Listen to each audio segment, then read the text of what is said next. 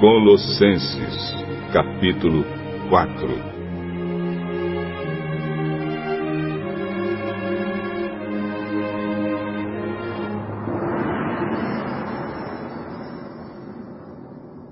Donos de escravos, sejam justos e honestos na maneira de tratar os seus escravos. Lembrem que vocês também têm um Senhor no céu Continuem firmes na oração, sempre alertas ao orarem e dando graças a Deus. Orem também por nós, a fim de que Deus nos dê uma boa oportunidade para anunciar a sua mensagem, que trata do segredo de Cristo. Pois é por causa dessa mensagem que eu estou na cadeia.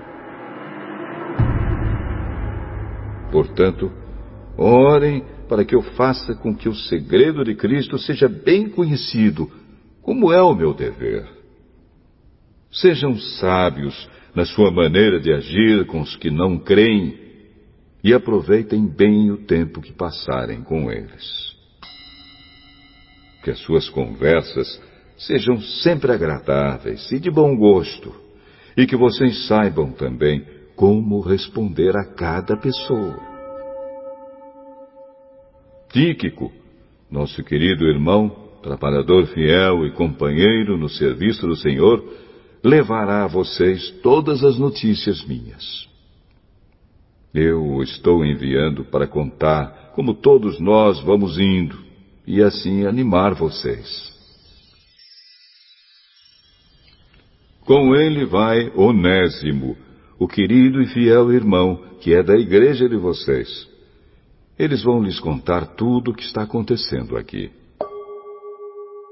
Aristarco, que está na cadeia comigo, lhes manda saudações. E também Marcos, o primo de Barnabé. Vocês já têm orientação a respeito de Marcos para recebê-lo bem se ele passar por aí.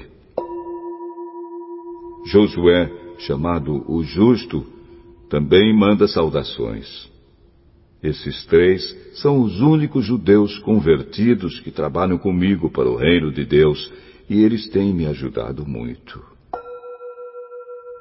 Epáfras, outro que é da igreja de vocês e é servo de Cristo Jesus, também manda saudações.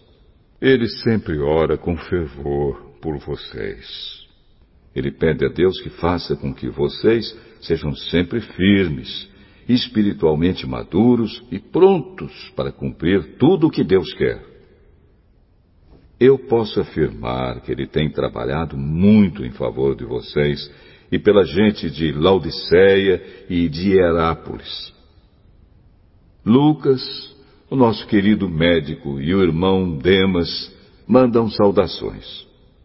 Mandamos saudações aos irmãos que moram em Laodiceia Saudações também para Ninfa e para a igreja que se reúne na casa dela. Peço que, depois de lerem esta carta, vocês a mandem para Laodiceia, a fim de que os irmãos de lá também a leiam. E vocês leiam a carta que vai chegar de Laodiceia. E digam isto a Arquipo.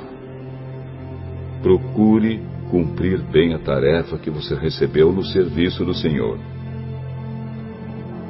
Com a minha própria mão escrevo isto. Saudações de Paulo.